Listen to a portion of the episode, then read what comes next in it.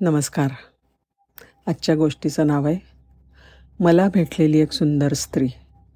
लेखक आहेत डॉक्टर अभिजित सोनावणे. रस्त्यावरच्या वेगवेगळ्या मंदिराबाहेरच्या भिकाऱ्यांच्या आरोग्याची काळजी वाहणाऱ्या डॉक्टर अभिजित यांना हे काम करताना अनेक वेगळे वेगळे अनुभव आले आहेत. हा अनुभव त्यांच्याच शब्दामध्ये. एका संध्याकाळी सगळी कामं आटोपून मंदिराबाहेरच्या एका आडबाजूच्या बाकड्यावर बसलो होतो. अंधार पडत चालला होता. वर्दळही फारशी नव्हती. घरी जायच्या आधी कोणाचे काही कॉल्स व्हॉट्सॲप बघावं म्हणून मोबाईल काढला. पाहतो तर तो हँग झालेला. अगदी वैताग आला.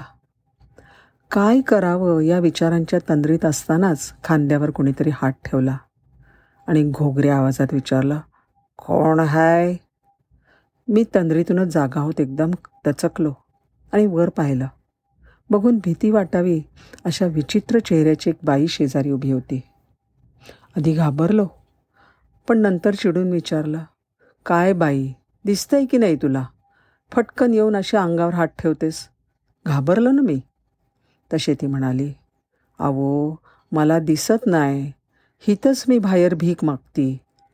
या टायमाला मी हिथंच बसून भाकर खाती. मापी करा. मी जाती दुसरीकडे. मी ओशाळलो. म्हटलं नाही बाई बसा इथेच. मी चाललोच आहे. पण तिला बघून अंगातला डॉक्टर जागा झाला.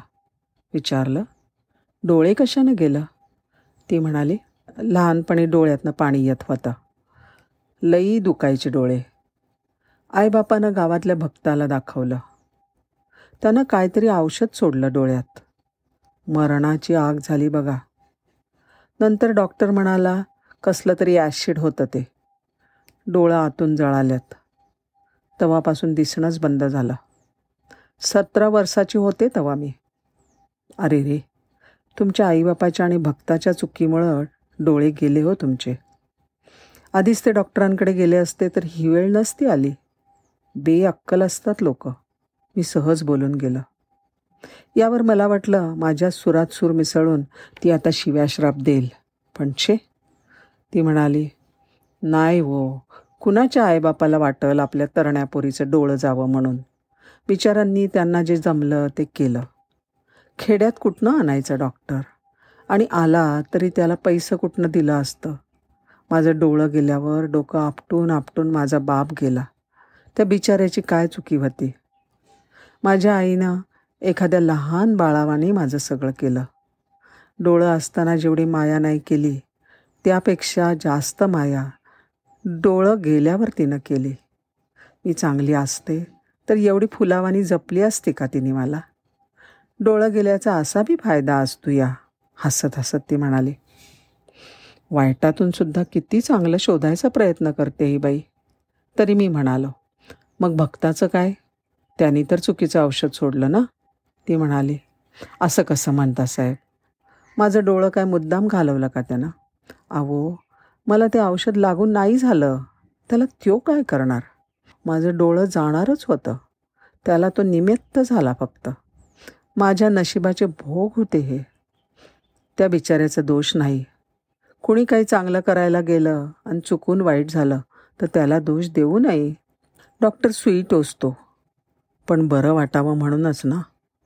त्याचा दुखवायचा विचार नसतो त्यात. आपण असं समजून घेतलं तर कशाला कुणाचा राग येईल? Intention behind every action is important या वाक्याचं सार या बाईने किती सहज सांगितलं. पण आजी इतकी वर्ष तुम्ही काहीही न बघता कसं राहू शकता? ती म्हणाली न बघता? काय बघायचं राहिलं रे? अहो सगळं बघून मनात साठवलंय. वासराला दूध पाजताना गायीचं डोळं म्या पाहिलेत. सगळा भात माझ्या ताटात टाकून उपाशी हसत झोपणारी आई म्या पाहिली आहे. पिल्लाच्या चोचीत घास भरवणारी चिमणी म्या बघितली. कुत्र्याच्या पिल्लाला दूध पाजणारी शेळी म्या बघितली. फुटलेल्या छपरातनं आत येणारं चांदणं म्या बघितलंय. मातीतनं उगवणारा कोंब म्या आहे तुम्ही काय काय बघितलं यातलं? अहो हे सगळं बघून झाल्यावर राहिलंच काय बघायला? आजी आणि तुमचं लग्न? आजी म्हणाली झालं होतं की. तो बी आंधळा होता. त्यानंच आणलं पुण्याला मला. पदरात एक पोरगी टाकली. ती पोरगी आंधळी नव्हती. पण त्यो बी दोन वर्षातच गेला. बरं झालं. सुटला त्यो तरी. आणि आजी तुमची पोरगी ती कुठं आहे? आता आजी भकास हसली आणि म्हणाली तिच्या विसाव्या वर्षी ती गेली तिच्या बापामागं त्याला शोधायला. आता दोघं वर्ण माझी मजा बघत असतील. स्वर्गात म्हणून नाचगाणी चालतात रोज. असं म्हणून आजी हसायला लागली. पण मी सुन्न झालो. इतकं सगळं भोगून सुद्धा ही इतकी निर्विकार? आजी या सगळ्यात दोष कुणाचा? कुणाचाच नाही रे. प्रत्येकानं आपापलं काम केलं ज्याचा त्याचा मोबदला ज्याला त्याला मिळाला. आपल्या वाट्याला आलं ते घ्यायचं का अन कसं ते विचारायचं नाही. भाकर मिळाली तर म्हणायचं आज आपली दिवाळी. ज्या दिवशी मिळणार नाही त्या दिवशी म्हणायचं चला आज उपास करू. दोष कोणाला द्यायचा नाही. वाईटात बी चांगलं शोधलं तर माणसाला वाईट वाटायचं काही कारणच नाही. हो ना? आता माझं बघा. दोन्ही डोळं गेलं तरी बोलता येत आहे ना मला? काय बोलावं? मलाच कळेना. या विद्रूप चेहऱ्यामागे किती विद्वत्ता दडली होती. वयामुळे हा पोक्तपणा आला असेल की भोगलेल्या सर्व यातनांमुळे मनाला आलेला बधीरपणा असेल? काही असो.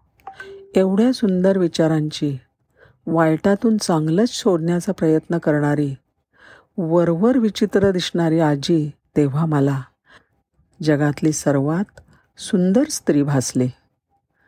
धन्यवाद.